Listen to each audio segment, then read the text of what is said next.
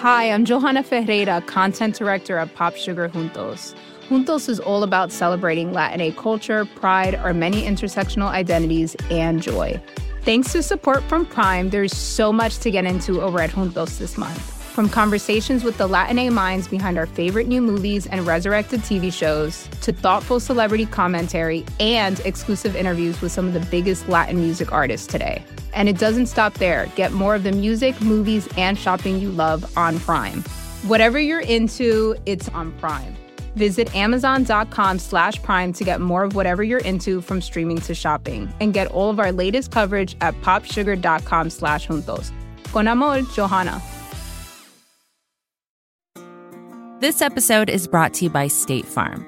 If you're a small business owner, you know that it isn't just your business, it's your life. And whatever your business might be, you want someone who understands. That's why you might want to check out State Farm Small Business Insurance. Why? Because State Farm agents are small business owners too, living and working in your community. That means they know what it takes to help you personalize your policies for your small business needs. Like a good neighbor, State Farm is there. Talk to your local agent today.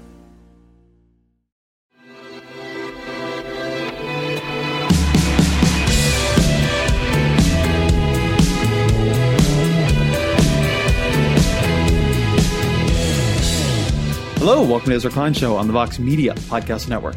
So much of this show is about what's wrong with American politics and American life, but it's Thanksgiving. Let's talk about something going right. Season two of Sarah Kliff's amazing podcast, The Impact. Honestly, The Impact is one of the things that I, I like the most that Vox does. It is such a tonic in this moment. Right now, this season, it's all about the most interesting, inspiring, encouraging, or revealing policies being tried in states and cities. Every single episode of this show, every single one, has made me feel a little bit better about American politics. In every episode, as a journalist and somebody who watches this stuff and thinks about it all the time, it's reminded me what all this is actually supposed to be about. It's supposed to be about making people's lives better through policy. So I wanted to present one of the episodes here for you. This is a dispatch from Oakland, California, where people are trying to work through a hard problem and make the outcomes a little bit better, a little bit fair. You can subscribe to The Impact wherever you get your podcasts. A quick heads up before today's episode. We wanted to let you know it covers some pretty upsetting topics. If you want to skip that particular part, it starts at about 8 minutes and ends at about 10 minutes. It looks like all the other office towers. It's got a Starbucks on the fourth floor and a bank. This is Lisa Knox. She's with my producer Jillian outside of what looks like an ordinary office building in downtown San Francisco. Right next to the entrance, there's a place where you can get like a $13 sandwich. So I think from this point on, you won't be allowed to have the equipment. Okay. She means Jillian's recorder. It's not allowed. So Jillian turns it off and heads inside. This boring looking building with its super expensive lunch options, it is actually the site of a fierce battle between the Trump administration and local officials.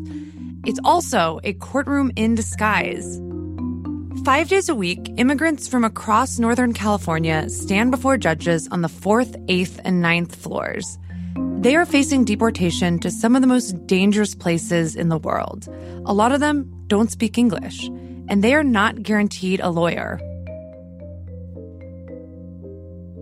You probably know that when you're accused of a crime, You have the right to an attorney. You have the right to an attorney. You have the right to an attorney. if you're arrested on a criminal charge, even something as small as shoplifting, you might be facing a fine, a few months in jail, but you are guaranteed a lawyer, no matter what, even if you're not a citizen.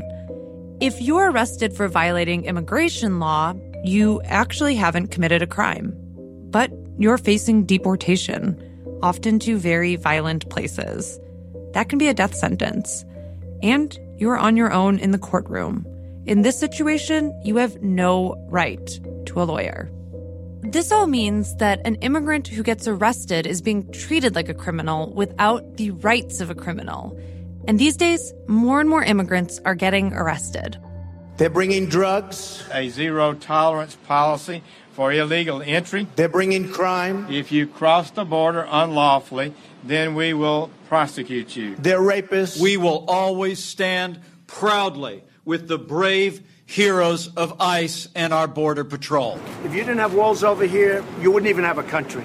You wouldn't even have a country. From the Vox Media Podcast Network, this is The Impact. I'm Sarah Kliff. Donald Trump ran his presidential campaign on a promise to change our immigration system. And in his time as president, he has made good on that promise. But as immigration policy has changed on the federal level, cities all across the country have changed their policies too, especially Oakland, California. Para mí, Oakland es muy bonito. For me, Oakland is very beautiful. Heart stirring natural beauty with urban energy and grit. Richness and culture, and it is because of everyone that is here from the different countries. Hay trabajo. There's work. The site of resistance to a lot of Trump policies, particularly around immigration. Take Oakland's mayor, Libby Schaaf. Earlier this year, she got an inside tip about an immigration raid in the Bay Area. And she did something unprecedented. She warned the community. She called a press conference and said, Watch out, this raid is coming. The Trump administration pushed back. I think it's outrageous that a mayor would circumvent uh, federal authorities and certainly put them in danger by making a move uh, such as that, and that's currently under review. Oakland is not intimidated by the White House. While the federal government is pushing to deport immigrants, Oakland is running a policy experiment to help immigrants in their community. Their strategy? Provide as many immigrants as possible with attorneys in court, free of charge. So, how does Oakland pull this off when the federal government is against them? And how do immigrants' lives change when they get representation? My producer, Jillian Weinberger, flew to Oakland last summer, and she picks up the story from here. I've reported from courtrooms in the past, and I can tell you that immigration court is different in a lot of ways. There's the not having a lawyer thing. And that actually changes the judge's role. Immigration judges have a tremendous amount of responsibility when a person does not have an attorney. That's Judge Ashley Tabaddor. I'm the president of the National Association of Immigration Judges. Judge Tabaddor has been on the bench since 2005. And she says immigration judges, like all judges, have to be impartial. But if somebody is appearing before the court without counsel and they're being opposed by the government, who is always represented by counsel, the law requires us to take some additional steps to try to even or level the playing field. So it makes it a very difficult tightrope to walk. And on top of that, immigration law is one of the most complicated areas of the law. It has a lot of steps, a lot of nuances. It's also really easy for immigrants to get taken advantage of. There are language barriers, financial issues, and if the lawyer makes a mistake, then the person gets deported. It's unfortunately a perfect storm of factors. This perfect storm is reason enough to give immigrants lawyers in court. But for Oakland, it became even more urgent when Donald Trump took office. Two weeks after his inauguration, Oakland passed a resolution to fund immigrant legal services. They dedicated $300,000 to the initiative. The county allocated more than twice that.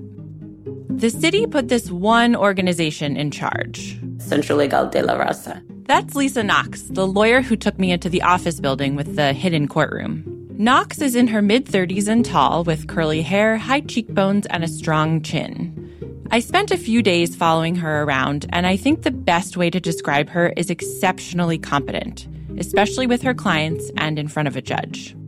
Knox joined Centro Legal de la Raza in 2016, but it's been around for a long time. It was founded in 1969 by law students from Berkeley Law who really wanted to provide services, specifically legal services, to the Latino community in the Fruitvale. The Fruitvale. It's Oakland's largest Latino neighborhood. Centro's cramped, sunny offices are located there in a colorful pedestrian hub connected to the BART station. There's a health clinic, a few taquerias, and a branch of the public library. A lot of Centro's clients live nearby, including one I met last July. Do you want to choose a name to use? ¿Podemos escoger un nombre falso para sí. usar? Serías. Fernanda está bien. Fernanda? Fernanda. Fernanda. We're using a pseudonym here for her safety. Fernanda just celebrated her 40th birthday. She spends a lot of her time at work. Trabajo limpiando casas. También she cleans houses. She babysits. She does pedicures and manicures. She hopes to go to beauty school eventually, maybe open her own salon someday. The day we met, Fernanda had her reddish brown hair in a ponytail. She was dressed in athletic gear leggings, black Nikes, a sporty tank top. I found out later she's kind of a workout fanatic. She goes to the gym almost every day, including the day of our interview. She said it's good for her mood and her blood pressure. We talked in a conference room at Centro Legal. A paralegal helped translate. Yo vivía en México. En Fernanda grew up in Michoacan, in the western part of Mexico, between Guadalajara and Mexico City. And why did you decide to leave? Porque tenía mi novio. I decided to come because my partner at the time beat me and threatened to kill me. And he said that if I ever leave that he would kill me. And so I decided to come here to escape him and avoid him finding me. Es más seguro. Primer, hace cinco años. I first tried five years ago, but I was deported at the border. Y me deportaron. What happened when you had to go back? Me regresé, pues When I came back, unfortunately, I had to return to the relationship because he also threatened to harm my family. So, out of fear, I went back to the relationship. Por miedo. We paused for a second here so Fernanda could wipe her eyes. Michoacan, Fernanda's hometown, has had a lot of problems over the last 15 years or so. Drug cartels, serious violence, organized crime has taken over some local governments. And when Fernanda came back, the cartels targeted her and her family.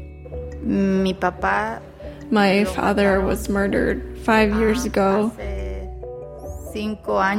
She decided to try and cross the border again. en autobús. From Michoacan to Guadalajara, I took a bus, and then from Guadalajara to Juarez, I flew. Juárez. Then she took another bus from Juarez to Tijuana. She walked across the bridge to San Diego. And then a friend picked her up and took her to Oakland. Altogether, it was a six day journey. When she arrived, she had to find a place to stay and some work, but she had started to make a life for herself here. And then last August, she stopped by a friend's house on her way to work. Lamentablemente. Unfortunately, I was in the wrong house. equivocada. The police showed up. Fernanda doesn't really know why, the details are unclear, but she got arrested. She hadn't committed a crime, she was just in the wrong place at the wrong time. But that contact with the criminal justice system put her on ICE's radar. Every agency always has discretion in how it enforces its laws. Lisa Knox again. And so the Obama administration had a policy that certain people were priorities for removal, mostly people who had serious criminal convictions. Today, Trump has stated that that policy is no longer in effect and everyone is a priority for removal. So Fernanda got picked up by ICE, and they took her to San Francisco for processing. They take us completely chained with handcuffs around my wrists to my waist and down. Y los pies también? Sí. My ankles as well. So, yes, Fernanda was in detention.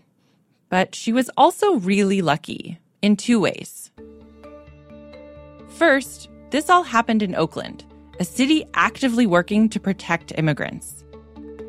And second, Fernanda had a friend who knew how to get her a lawyer. Immigrants in Oakland can go directly to Centro Legal de la Raza for help, but they can also turn to this huge network of organizations that works with Centro. It's called, The Alameda County Immigrant Legal Education Partnership. or a CLIP for short. These days, it's how a lot of immigrants in Oakland find attorneys. After Trump's inauguration, immigrants, lawyers, community organizers, they all came together and they formed this legal partnership. It has a hotline that anyone can call 24 hours a day, seven days a week. And it's staffed by dispatchers. Good morning. You've reached the CLIP of Alameda County. How may I help you? Buenos días. Ha llamado la línea de CLIP. ¿En qué le This is one of them. My name's Alba Hernandez. Hernandez is tiny, about five foot one, but it took me a while to notice because she is a presence. She's been working with Oakland's immigrant communities for decades, and her profession is also personal. Hernandez immigrated from El Salvador when she was seven years old. I was very fortunate to come here, you know, legally. But a lot of her friends and family members are undocumented, and she thinks of them when she's working. Part of her job is answering the calls that come into the hotline. She hands out these red information cards with the ACLIP logo and phone number so residents, like Fernanda's friend, know who to call. And Hernandez does workshops in the community, in local congregations and schools. Trying to educate the community on their rights, on how to react if they should have encounters with ICE. Her work has an impact. There was this one guy who called into the hotline. He had been to one of her workshops. The gentleman that I spoke to locked himself in his bedroom. ICE was actually banging on his door. She reminded the caller of what she describes as the basics. Make sure you don't open the door. You don't have to say anything. And I also let him know that we were on our way. And the gentleman says, I'm not even going to open the door to you when you come. She had to find a way to get the caller to trust her when she showed up. These days, it's not easy. I was going to tell him what I was wearing and that I would have my badge and that I would call him as soon as I was in front of his house so that he knew that it was safe. Do you know what happened to him?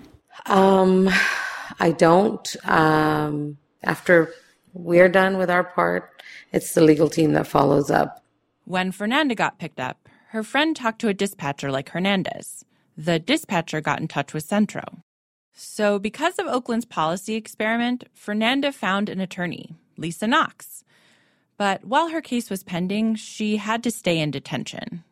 Mm, ya cuando te llevan a, they separate us in cells by two people shared, and we sleep until 4 a.m. when they wake us up for breakfast. Dan el desayuno. Y A veces la leche. The milk was almost always expired and gone bad. The bread was also moldy very often. Hasta para ir a misa, to go to church, we were only given one hour a month. ICE wouldn't comment on any of these claims specifically, neither would the local detention facility. But the San Francisco Chronicle has published stories like Fernanda's. And Fernanda's lawyers say they've heard similar claims from other detainees. This detention facility was part of a local jail. Fernanda had to stay there, even though she hadn't been accused of a crime. Remember, immigration violations aren't criminal, but she was held with a lot of women who were accused of crimes corríamos peligros de que nos hicieran. We were at risk of being harmed by them. We were in danger, eh, and the rules were the same for us as they were for them. Nos trataban igual. No había distinción. What really struck me is those prisoners are guaranteed an attorney. Fernanda was not. She probably wouldn't have found one if her friend hadn't called the hotline. A lot of immigrants end up in court alone. I can't think of another situation where there are such high stakes and somebody can appear without an attorney and have to rely on the judge to explain to them what's going on. We are going to take a short break, but when we come back, we are going inside that mysterious building to see the courtroom. We're going to see why having an attorney there really matters and what happens to the immigrants who don't get that help.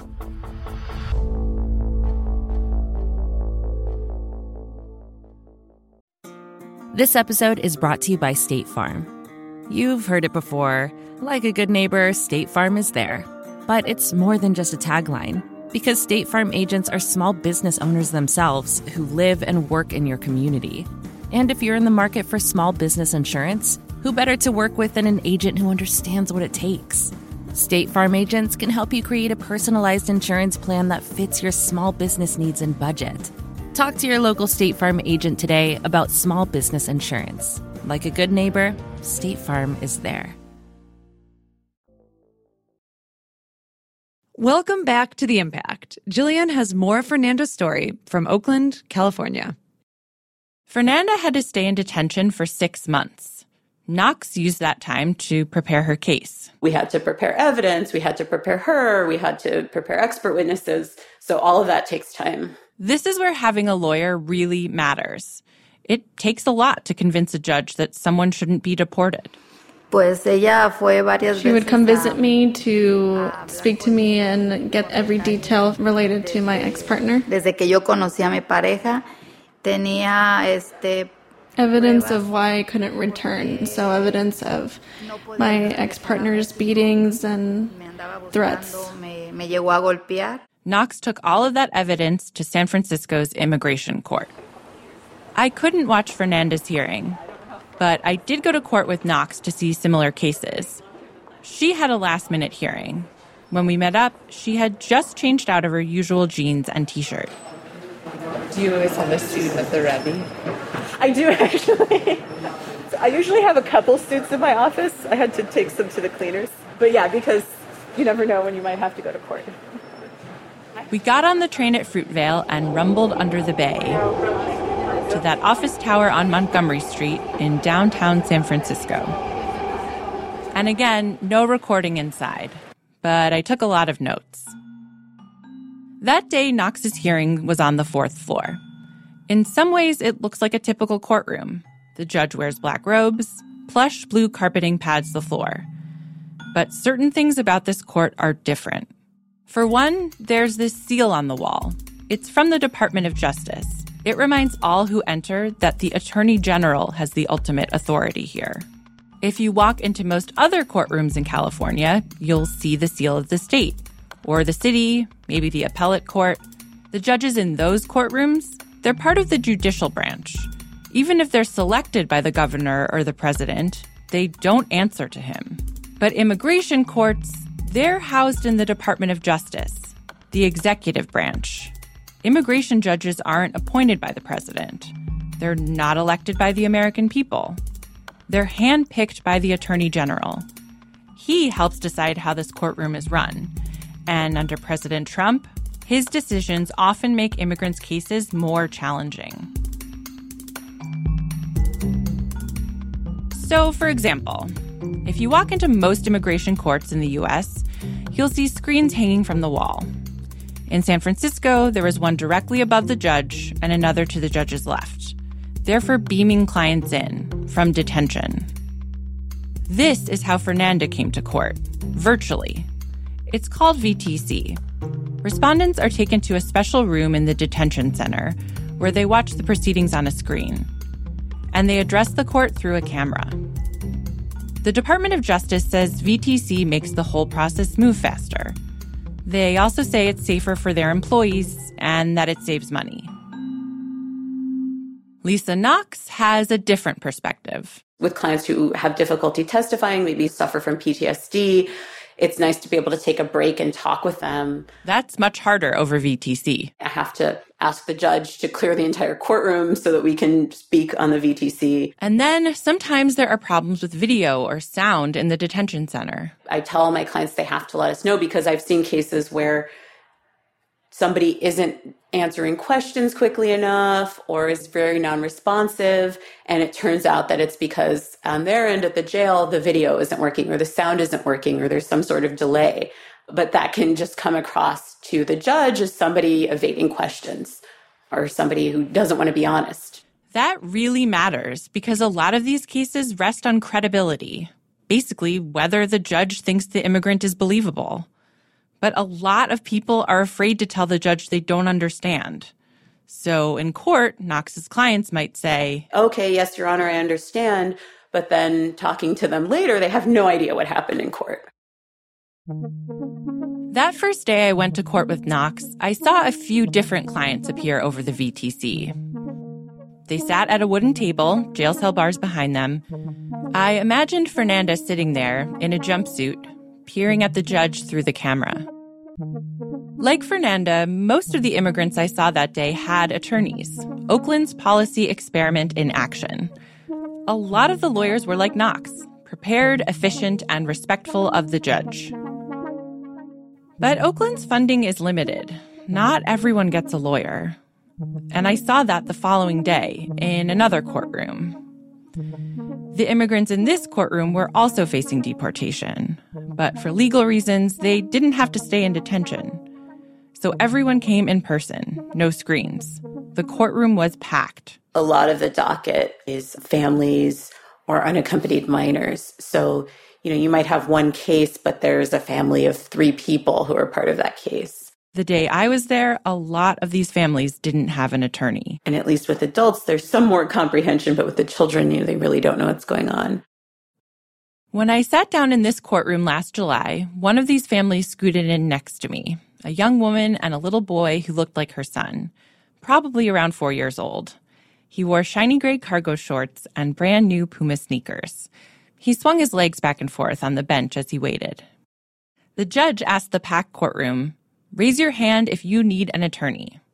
The translator repeated that in Spanish, and at least two thirds of the room put their hands in the air, including the little boy next to me.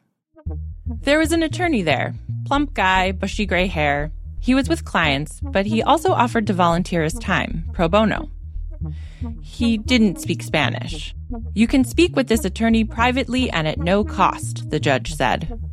The interpreter repeated her in Spanish, and most of the room filed out behind the gray haired lawyer. I went out in the hall a little later and I saw the little boy lined up behind his mom. They were waiting for a few minutes to consult with the attorney. Back in the courtroom, the judge saw all the clients with lawyers first, and about an hour later, everyone else filed back in. The volunteer lawyer pointed to a woman in a white tank top. The court should thank this woman, he said. She had served as his translator, even though she was there as a client herself. The court couldn't give the volunteer lawyer an official translator. Eventually, the judge called the young mom and her son with the Puma sneakers.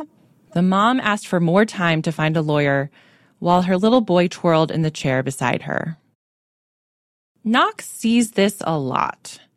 In fact, in a lot of courtrooms, there's like baskets of toys to try to keep kids occupied because it's really common that the courtroom will be full of kids these days. Watching that little boy in court, it made me realize how lucky Fernanda was to get a lawyer.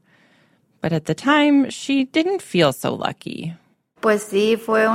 From being detained, it was very sad. I lost a lot of weight. I lost around 40 pounds. I was depressed to not be able to be out free and it was very sad but from something very bad something good came out.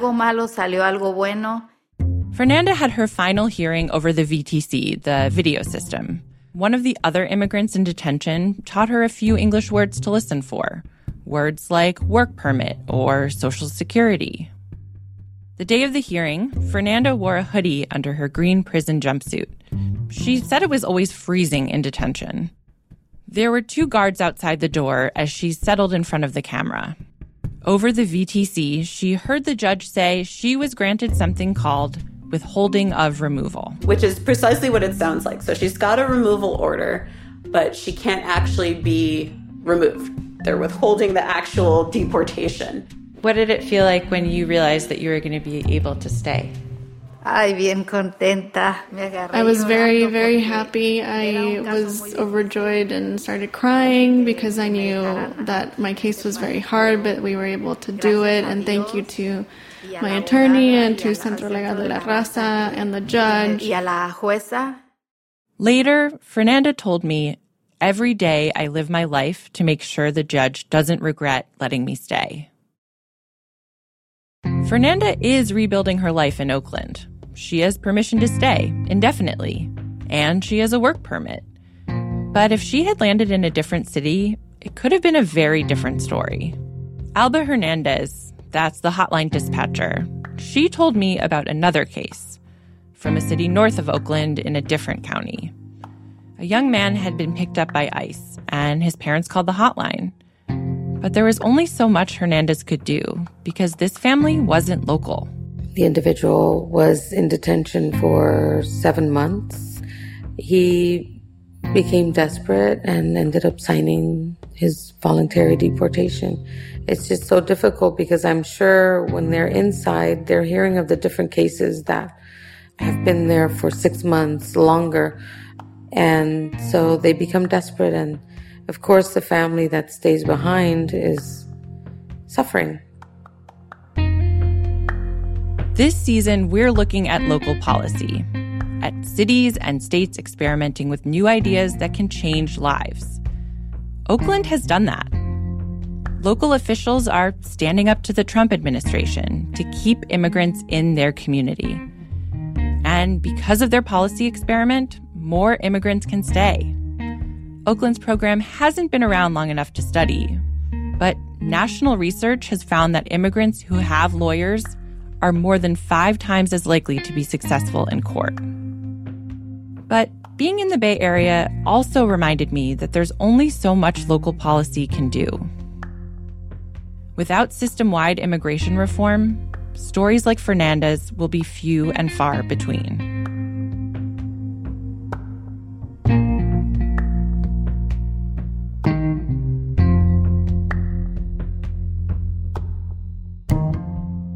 Jillian Weinberger is the senior producer for our show. Our producer is Bird Pinkerton, and our editor is Amy Drozdowska. Engineering and scoring in this episode by Jared Paul.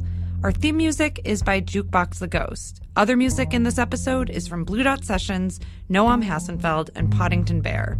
A big thank you to Dara Lynch. She suggested this story and gave us a lot of editorial guidance, and also to Alex Ward for translation help. And thank you to Allison Rocky, Jay Sizz, Sarah Derry O'Shero, Judy London, Kenny Malone, Eleni Wolf Rubatis, and Gabriela Moraga.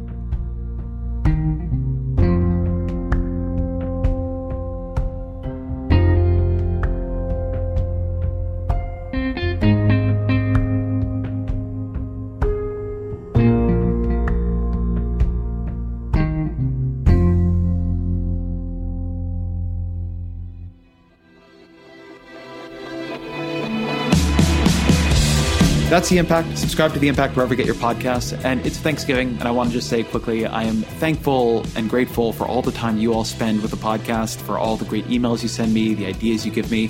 I'm grateful I have this wonderful opportunity to talk to interesting people, to learn more, to try to make myself a little bit better, and hopefully it's been a value to all of you. So here's to another great year, and know that I know that giving me 90 minutes twice a week, it's a huge time investment, and you're all busy people. So it's meaningful to me, and I'm grateful for all of you for being here.